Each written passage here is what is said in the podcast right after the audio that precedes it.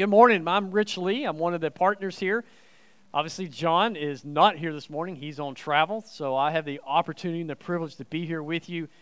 Uh, we're kicking off, we're, we're changing our, our series a little bit. We're going to take a pause on First Corinthians, and we're going to step into Advent. Now, some of you are going to go, what is Advent? What's that all about? Well, I don't want to disappoint you. I hate to, to dash all your dreams, but Christmas is, is not here yet. Christmas actually starts when you, th- when you look at the liturgical calendar of the church, it actually starts on Christmas Eve. That's when we start Christmas, and we, we should celebrate Christmas for, you know, 12 days of Christmas, the song. That's when it happens. But we're in the, in the part of Advent. So there's four Sundays before Christmas. And if you're from uh, another church or, or more liturgical, more like Anglican or, or Catholic or um, Lutheran, they celebrate and focus in on all the liturgical calendar throughout the year. So here at Risen, we want, we want to focus in on Advent because we want to think about the coming of the Christ child, Immanuel, and what that brings to us and the hope that that brings to us. Today, on the first Sunday of Advent, we focus on hope. So, how does that tie into the scripture we just read? Some of you are like thinking that Hebrew scripture is strange and it has nothing to do with Christmas. But I want to I, I want to say that it has everything to do with Christmas because it has everything to do with the hope of God here with us. So as we, as we talk about Advent, we're going to talk about the coming and the arrival of Christ. Before we get there, though, I know most of you all probably have close to you in your hands or your pockets or something, you probably have one of these. Does anybody remember your first cell phone? And what did that cell phone look like? Mine was a little bitty small Nokia phone where you had to pull the antenna out. Remember those days? And you'd break that antenna and you'd have to go get a new one, right? And my screen, there was screen on those little, it was just monochrome, and all you could type into it was the telephone number. That's all you could see. I know you young people are like, how did you watch YouTube? YouTube didn't exist 25 years ago. Does 25 years ago seem like a long time to you since you had that first cell phone? It, it does to me. It seems like a long time ago from that phone to the iPhone that's in my pocket. But about 27 years ago, I married this bride here. That doesn't seem like that long ago to me. The cell phone does. Good. But it seems like just yesterday we had our wedding. See, I think that the time in our memories becomes compressed or it flexes based on our memories. Here's some couple couple ways you can kind of think through this. 25 years ago, we had some favorite TV shows. And some of those favorite TV shows came on. What, was the prime time? Anybody remember the, the day of the week? For, wasn't Friday night. Thursdays, because everybody goes out on Friday. Thursdays at 8 or 9 o'clock, right? So you're watching that show you like, and then you watch one episode and you really enjoyed it, and you, you had to wait a whole week to see the next one. And if you were gone that week, then what did you do? You what? You taped it. You had to get the you had to get the book out and figure out how to program your VCR. Remember those days, a little flash, flashing light? Yeah. That seems like a long time ago, doesn't it? But what about you, for those of you who are, are members or partners here at Risen? If you were in this room one week ago, John preached on 1 Corinthians chapter 13 and into 14. To me, that doesn't seem like that long ago, does it?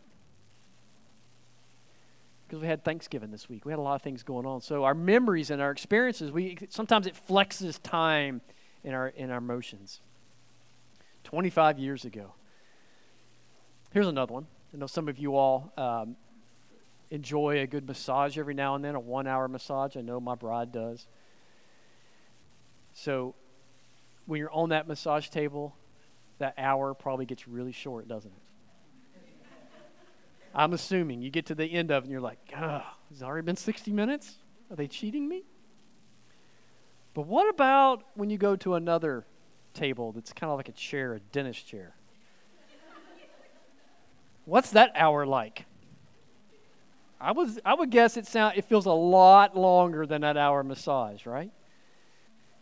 So our memories, our experiences flex time. So what I want to, you to think about is every year Christmas rolls around and we kind of do the, usually the same things and we lead up to Christmas and it's all about the, the trees and the lights and everything. And sometimes we, we lose the emotion of time because it's repetitive. As we walk through the scripture today, I want you to think about how long, how long we waited for the Messiah to come. And we'll get to some dates here in a few minutes. Now, I don't want to dash all your hopes because Christmas is here. We're anticipating Christmas. That's what Advent's all about. You know, it's we had Thanksgiving on Thursday, so it's legally on Friday. You're you're allowed to put up your Christmas lights unless you're unless you're some kind of apostate and you put up beforehand. But the hope that we have in Christmas is is an interesting idea, isn't it? Some young ones in here, you may be hoping that you may get that cell phone for Christmas. Your parents may let you have it this time, right? But the hope that God talks about in Scripture is a little bit different. I did some research on this, and we hope is in our, our text here today, and we'll talk about hope. But I did some deep diving into the Greek and what does God mean about hope? And what I found is the Greek word for hope means hope. That was three years of seminary taught me that. It means hope. But we use it differently. It's like we use the word love differently, isn't it? We have different kinds of love. We have different kinds of hope as well. So I, I went to the Oxford Dictionary, because that's where you go to get smart, right? The Oxford Dictionary defines hope. It says it's a noun, it's a feeling of expectation and desire for a certain thing to happen. It's a feeling of expectation. Or it's a verb. It's a verb that you want something to happen or to be the case. It's an aspiration, it's a desire, it's a wish. It's an expectation. I like the expectation part. I think God's getting to that. But it's also an ambition. So as I was thinking about these definitions of hope, I think they fall flat. Because when I took some of God's verse, some of God's truths, and I inserted some of those human ideas of hope, it changed, it changed the definition, it changed the purposes, it changed the meaning of the verses. I'll give you a few of them. This idea of human hope. God said, I aspire that there would be light. I hope I can create all the animals. That doesn't work. I desire that you worship me in spirit and truth. I hope you don't murder. My aspiration is you don't steal. That doesn't work either. Jesus says, I aspire to be the way, the truth, and the life. Maybe somebody will come to me through the Father. Still not the same, is it? Or Paul says, as we talked about last week, this verse out of 1 Corinthians. Now, faith, wishes, and love abide, but the greatest of these is love. That doesn't seem to be kind of the same thing. Or Peter writes, Blessed be the God and Father of our Lord Jesus Christ. Great verse. According to his great mercy, he has caused us to be born again to a living ambition through the resurrection of Jesus Christ. That's, kind of, that's not the same either. I think God's talking about something else.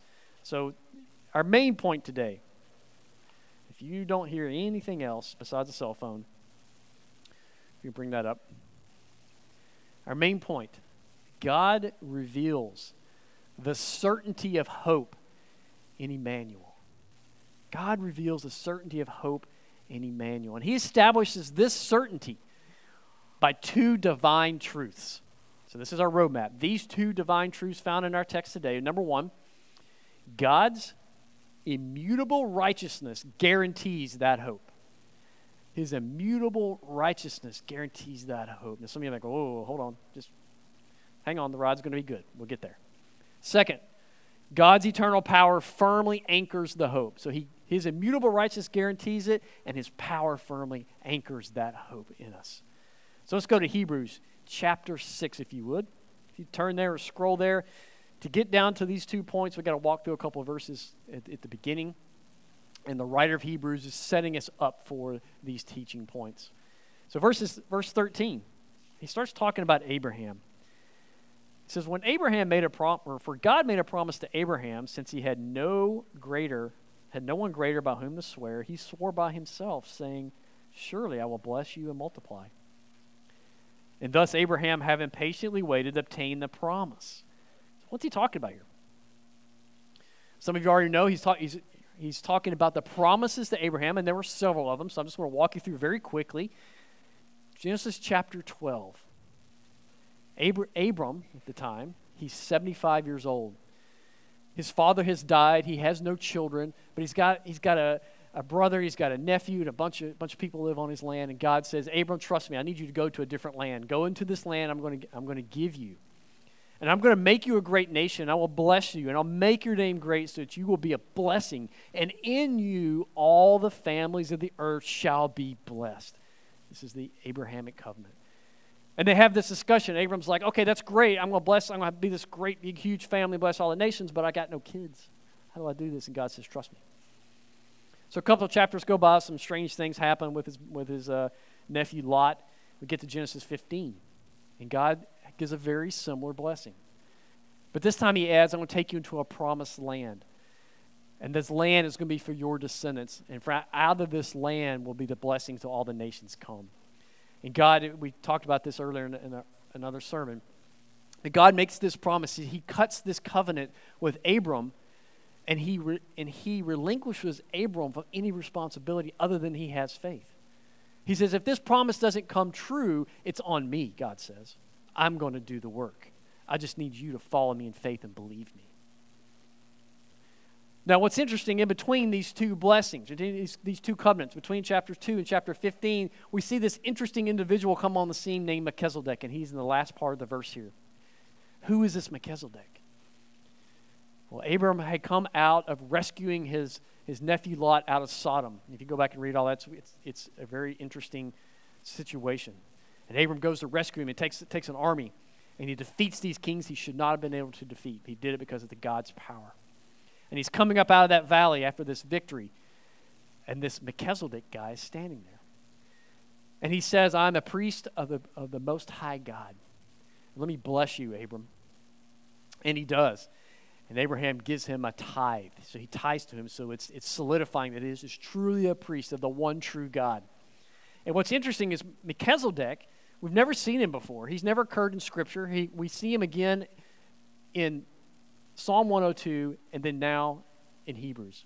And the writer of Hebrews goes on a long discussion in chapter 7 and 8 about who this Melchizedek is. And who he is, he describes, is he doesn't have a father or a mother. He had no beginning and no end and he was the priest of the Most High God, and he was resembling the Son of God. This Melchizedek, his name means he is the king of righteousness. That's what his name means in Hebrew. That's very significant. Names are important. He's the king of righteousness, but he's also described as from a country where he is also a king of Salem, which is shalom, peace. So he is the king of righteousness, and he's the king over the country of peace. He's the king of peace, he's the king of righteousness, and he's the high priest of the Most High God. And the writer of Hebrews says, that's Christ. Jesus is from that same order because Jesus is our king of peace. He is the king of righteousness, and he through the rest of Hebrews as you read through it. He is the priest that is allowing each one of us to step into the presence of God. But he visits and he makes this, he blesses Abraham and he promises to Abraham, stick to God. Then we go down to Genesis chapter 22. 25 years later, after the promise, we see that Abraham, his name has changed, Abraham has waited decades to realize God's promise to make him a great nation.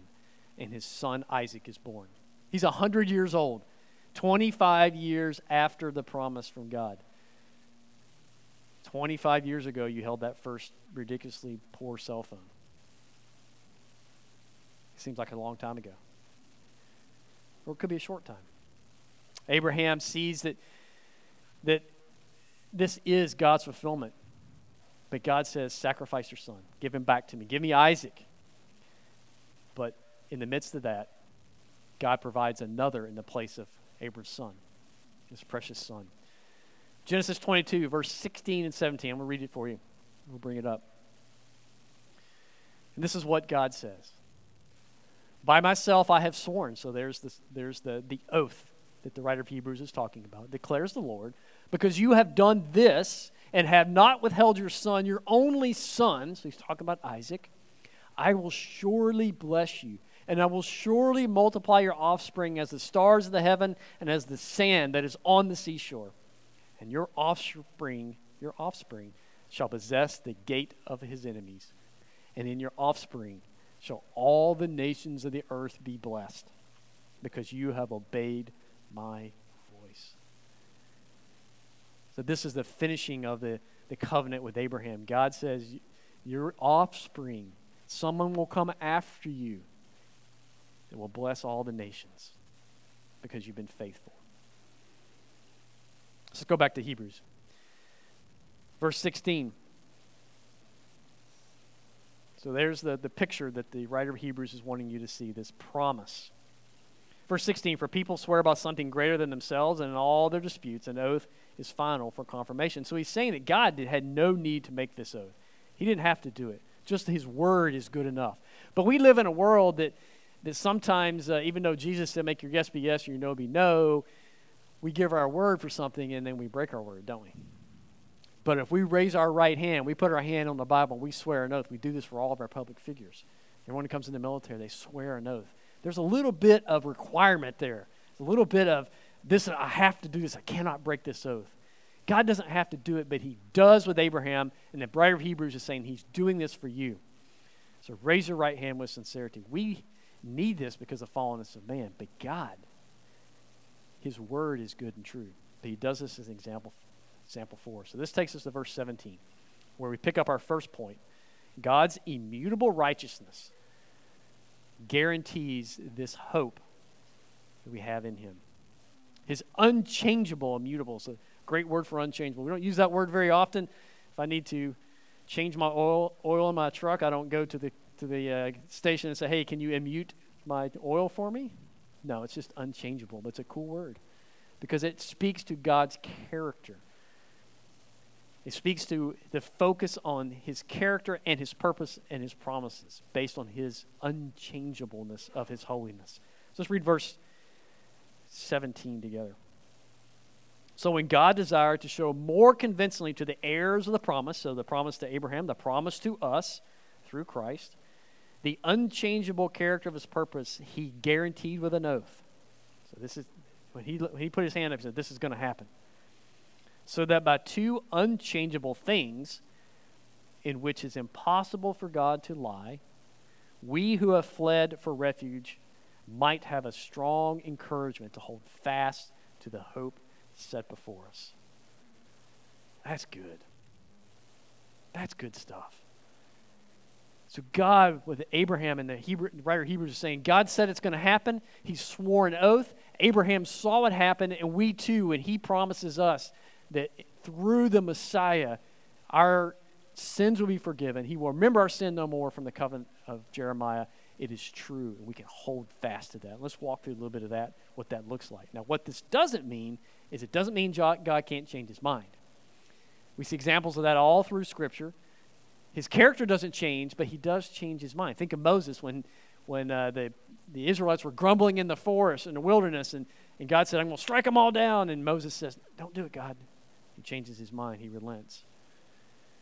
He calls Saul to be the first king, but Saul doesn't carry out the, the kingship as he wanted, and God changes his mind and brings David in. With David, God has to change his mind and forgive him for his sins, and Solomon as well but he cannot change his character. The character of his plans and his purpose have to be immutable. If they change, if he offers us a promise and then he doesn't fulfill it, then he, then he lied. The writer of Hebrews says he can't do that because if he does, he ceases to be God. He cannot change his character, he can't change his nature, he can't change his holiness. If the standard of holiness or righteousness was changeable, then we have no ethical pillar for which to hold ourselves to. We have no standard of what's right and good. We have no standard of badness or sin. It would become all relative at that point. And our society would do just, it would eat, devolve to might is right. If God could change his character and his holiness and his righteousness, he would cease to be God, and we would have no hope. But he does not lie he promised Abraham by two unchangeable promises. Therefore, we have a certain guaranteed future, a hope that doesn't disappoint us, as Paul writes in Romans. This should embolden us and encourage us that no matter what is going on, we serve the one true God who will never leave us or forsake us. Look back at verse 18. I want to walk through a couple of words here, which, which hopefully will embolden you this idea of this hope. It says, It's impossible for God to lie. We who have fled for refuge. So that's a picture of the Old Testament, the cities of refuge. If you, basically, what happened is if you uh, killed somebody by mistake, you, you committed manslaughter, you could go to one of these cities and be protected until the case was adjudicated. So he says, as we flee to a cities of refuge, and, and we flee a lot of times to, from things that scare us or things that bother us or things that trouble us. We're not killing anybody, but there's things that we run from. And he's saying, Run to my city, run to me as your refuge. And once you're there, you might have a strong encouragement to hold fast to the hope. Strong encouragement that this is not just, I want to be strong, I want to lift a lot of weights. This is a very emphatic word. And behind the word behind this is so strong, it's almost violent. It's, this is hurricane strength. And this is the encouragement is comfort. So as you as you withdraw into this this refuge, looking for safety, looking for for a little bit of comfort and peace. When you get in there with God and you walk with Him, this hurricane hurricane of encouragement begins to surround you and wrap you. And he's saying, grab onto that. Hold fast to that. It's so easy for us to hold fast to other things that are in our mind and our thoughts. He's saying, grab hold of this. He, adhere strongly to what, though? This encouragement? No. What's the next verse or next clause say? Hold fast, grasp onto, adhere too strongly to the hope that is set before you. This is not hope that I, I aspire or I wish or, or I'm looking for something. I hope it comes true. This is not a verb form of hope, this is a noun. This is the hope that God brings and puts it right in front of you. This is the hope that we have this powerful encouragement from that we can grasp hold of because it's never going to move, it's never going to leave us. Viktor Frankl, many of you all know, and if you don't, I'll tell you who he is. He was a, a psychiatrist. He's long passed away, but he wrote a book called The Man's Search for Meaning, a great book. And in that book, he's talking about his experience as being a Jewish man in a Nazi concentration camp. He survived and became a psychiatrist and was trying to figure out how can I help people? How can I encourage them? How can I give them resilience? And his book beautifully combines faith and reason and science together. And in his book, he said he, he said experiences in the camp, he, the loss of hope and courage can be a deadly effect on anybody. He contended that when a man loses or no longer possesses a motivation for living, no future to look forward to, he curls up in the corner and he dies. Any attempt bring that up. Any attempt to restore a man's inner strength in camp, he wrote, had first to succeed in showing him some future goal. In our darkest hours, grasp hold on of that powerful hurricane encouragement and know that that hope that God has set before you is a real thing. When you ponder about hope, are you thinking about a hope that depends upon you or someone else's actions or their thoughts or their opinions? Or should you be fo- focused on the hope that God has set before you, to seize onto it rightly?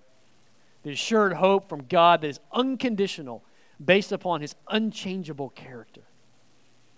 That's the hope I want to grasp hold of in the, in the difficult times. This is a mindset, though. It's a decision of your spirit to decide to trust the immutable, unchangeable, one true God, just as Abraham did. That's why the writer of Hebrews put that in there. He said, just like Abraham do it, did it, so can you. But what did Abraham have to do? He waited patiently. Now, he didn't do it perfectly in that 25 years. He made some mistakes, but he kept coming back to home base. He kept coming back to what God had promised him. He repented for some of the bad, bad decisions he made. He repented for his doubts, because those are human things. But he came back to the hope of which he can grab a hold of. So God's immutable righteousness guarantees this hope. And in verse 19 and 20, I want you to see that God's eternal power firmly anchors that hope. His eternal power firmly anchors that hope. Look at verse 19 with me. We have this. There's the first three words in my ESV. Up on the screen, we have this. What is the this? What is the this that he's referring to? Four words before it, the hope from the previous verse. For he says, We who have fled for refuge might have strong encouragement to hold fast to the hope set before us. We have this. We have this hope. This is a beautiful verse. What I like to do, a little audience participation, I want to read together verse 19 up to the comma. So let's all read it together. We have this as a sure and steadfast anchor of the soul. The hope. We have this hope as a sure and steadfast anchor of the soul. This is a very spiritual thing. I'm, I truly believe that God, God inspired His Word. And I think this verse, this portion of the verse, is beautiful. We have this sure and steadfast anchor of the soul. I have this anchor of my soul that is sure and steadfast. How beautiful is that? What does he mean here about sure and steadfast? I mean, yeah, that's, that's some sure, yeah, steadfast, good. But what he's talking about that's sure, it's pertaining to your best interest, is what this word is talking about. It is sure to be there, but it, it is for you, your best interest. It is firm, it is certain. It will be there. Steadfast, it's reliable, it does not disappoint, and it's unshifting over time. God's promises. He says, I will do this. And it is sure, it's steadfast, it's unshifting over time. But he uses the word anchor, and I love this because it's a steadfast and sure anchor that's going to hold you when you tap into God's power. Many of us in this room are, uh, our church has a lot of military here, mostly a Navy here. And I remember years ago learning the basics of navigation, how to drop an anchor. And these fishing boats out here have anchors. What do anchors do? What's the purpose of an anchor? Keep them in the same spot, right? Yeah, but think about a 90,000 ton, 1,000 foot aircraft carrier. That takes a little bit of planning to drop that anchor. You gotta, they got to know what kind of ground's underneath it. What is the foundation? What is the the floor bottom like so that anchor digs in. And they drop a lot of anchor chain, a lot of weight out there to keep it from moving. It's got to be very precise. And then once they do it, nobody trusts it because storms can come and move it, or tides, or it could drag on the bottom. So they set up watches and they're constantly, constantly checking their position to see if they're dragging. But God says, my anchor I have for you, the hope of Christ, the hope of the Immanuel. When I come in and in your midst, I'm going to drop that anchor for you, and you do not have to check your position. Because I'm going to make sure that my anchor, my promises do not move. You just need to make sure you're holding on to that anchor chain, which is Christ. How cool is that? It is sure and steadfast. I love this passage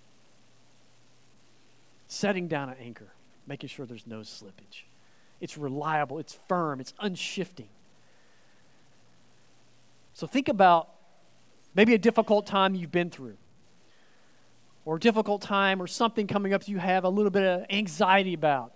Imagine in that moment of your the greatest anxiety you could think about, you turned and looked and you saw something like Melchizedek the King of righteousness, the King of peace, a priest of the Most High God, physically sitting there with you, representing God to you, would that change your, your anxiety level? Would that make you feel a little bit more comfort and peace? And no matter how this plays out, your anchor of your soul is physically there with you? Abraham got to see this. Different characters throughout the Bible get to see this. Jesus came on the scene as Immanuel God was, as a babe in the manger to be that God wrapped in flesh for you, to be there in that moment. Imagine what it'd be like to recognize that. This happened to one character I want to talk about King Ahaz. If you go back and you look up King Ahaz, he's one of the descendants of, of David many generations later. King Ahaz wasn't a very good king. And when you read through Chronicles and Kings, it talks about, and this guy, this guy became king at this age, and he served these many years, and he did right was in the sight of the Lord. King Ahaz, it doesn't say that. It says he did evil in the sight of the Lord. Well, he's the king, and Isaiah is his prophet. Isaiah comes to him because God says, Go talk to King Ahaz. Because King Ahaz is about to make a mistake. King Ahaz has this fear, he has this anxiety, and he's about, about to be conquered. And there's these two powerful kings from the north. And instead of instead of facing them in battle, King Ahaz comes up, comes up with this plan. He says, You know, I'm not going to face them in battle. I'm just going to connect with them. I'm going to, I'm going to partner with them. And maybe they won't, they won't take me out. And God says, Hey, King Ahaz, won't you trust me? Because here's what's going to happen, Ahaz. Eventually, those two kings, within a very short period of time, they're not very strong. They're going to be wiped away. So your fear, your fear of them shouldn't be there. And you shouldn't make a pact with them. You should make one with me. Return to me. And he says, and here's, here's the promise. Here's the promise, Ahaz, that this is going to come to happen, that these guys who you think are going to conquer you is not going to happen. Here's the promise. And he says in Isaiah 7:14, Therefore, the Lord himself will give you a sign. Behold, the virgin shall conceive and bear a son, and you shall call his name Immanuel. Now, this plays out in, in, uh, in Ahaz's life a little bit as you read on. But 750 years later, a tax collector, a Jewish tax collector, uses this. The apostle Matthew quotes this verse, and he quotes it to Joseph, the man betrothed to Mary, who's now pregnant. And he's looking to put her away, divorce her quietly. They weren't married yet, but she had this child. And Matthew says that an angel comes to him and says, Hey, remember Ahaz, Joseph? Remember the plans he had, and God wanted you Jesus, to trust in his hope, to trust in him. And he quotes, Behold, the virgin shall conceive a son, and you shall call his name Immanuel. John picks this up in the first chapter. And he says, In the beginning was the Word, and the Word was with God, and the Word was God. He, the Word, was in the beginning with God, and all things were made through him, and without anything, without him was not anything made that was made. And in him was life, and the life was the light of men. The light shines in the darkness, and the darkness has not overcome it. The hope of Christmas, the hope of the Christ child, is the light of the world. So we light the candle, the first candle of the Advent season, as we look to the light that comes into the world in the Christ child. The light reminds us that the light will overcome the darkness. And we look to the, the future of when Christ will come again. We use the light to ask us to illuminate the way. Remember Christ in his birth, we look forward to his future because as John preached last week, we're in that in between section. He's already come. The Immanuel is here, but it's not completely fulfilled yet, and it will come. So let's just take a quick moment and pray for the hope and the light of the world. Father, we thank you for the words that John continues, and you, you inspired him to write. The Word became flesh, and he dwelt among us, and we have seen his glory the glory of the only Son of the Father, full of grace and truth. Father, we praise you for this light. We thank you for it. Help us to recognize the significance of the hope of the Christ child. In Christ's name I pray. Amen. Now, that would be, a, as I said in the earlier service, that would be a great place to end the sermon, wouldn't it? The beauty of that. But we haven't finished our text because there's so much more. It's one thing for God to come and encourage us in, in, our, in our difficult times and the things we, we experience as humans. But what about the rest of eternity? That's what the writer of Hebrews gets to. So let's go back to Hebrews 19. Let's look at verse 6 19, the second part of the verse.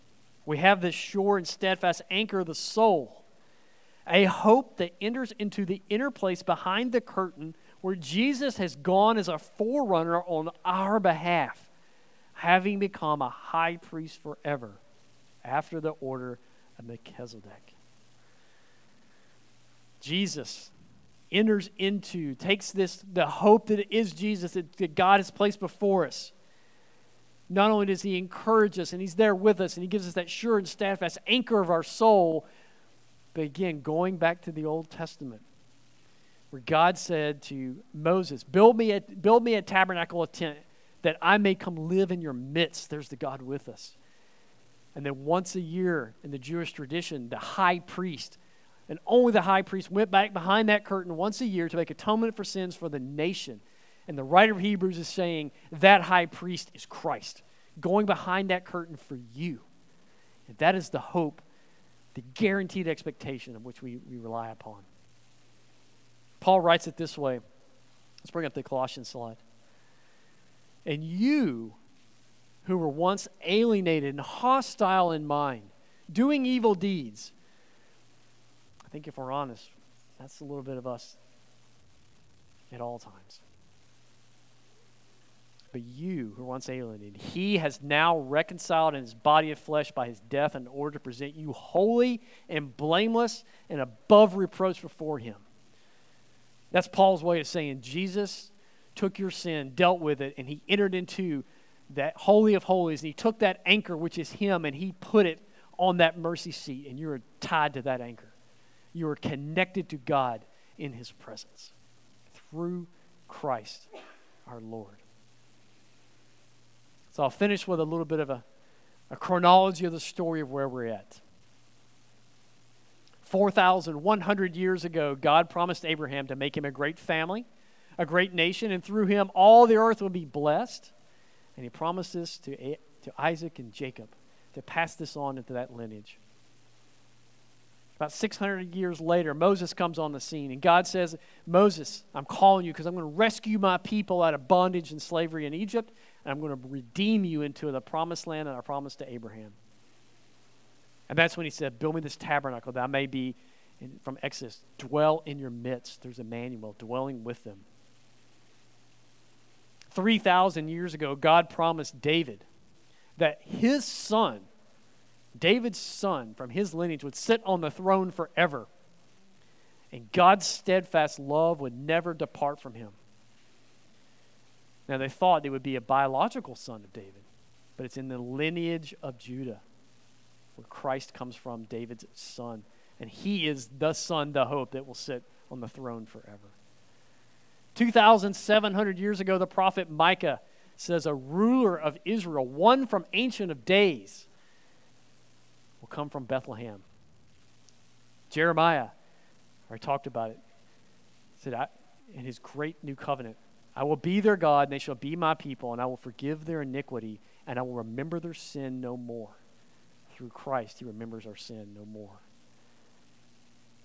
The same time, Zephaniah wrote, The Lord your God is in your midst, Immanuel, a mighty one who will save, and he will quiet you with his love sure and steadfast anchor of your soul, quieting you with his love.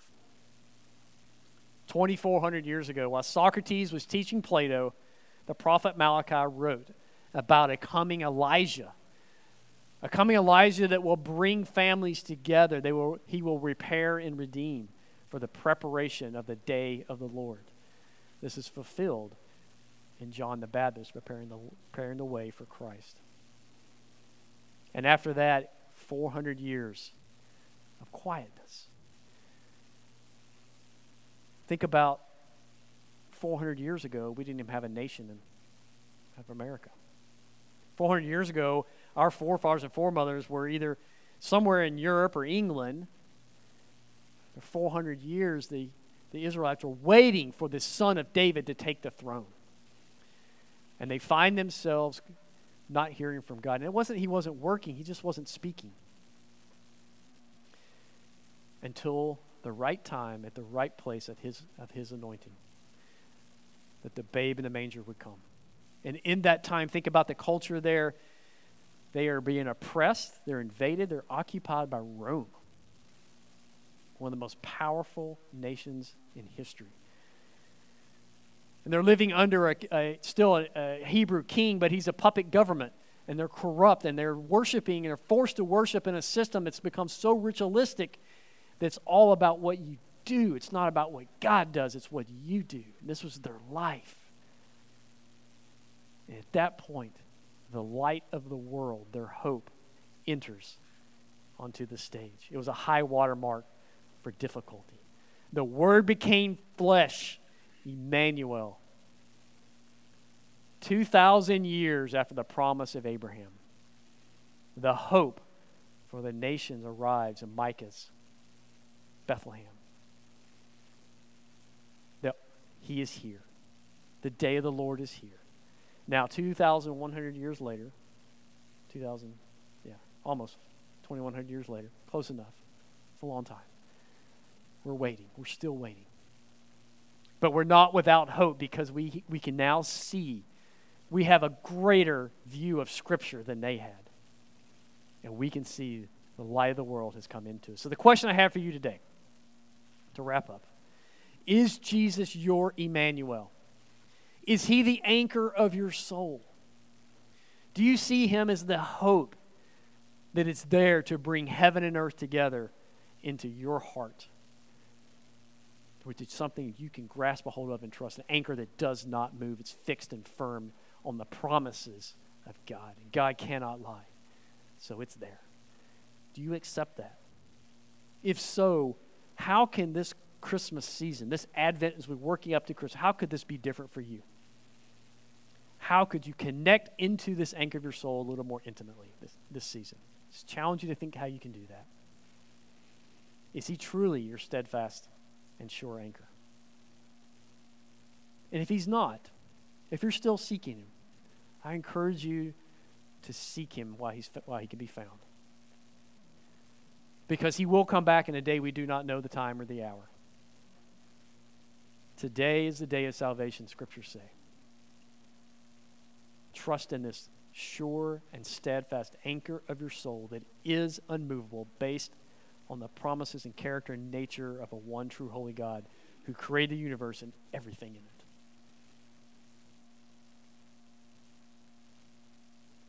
Today is a day of salvation. Let us pray.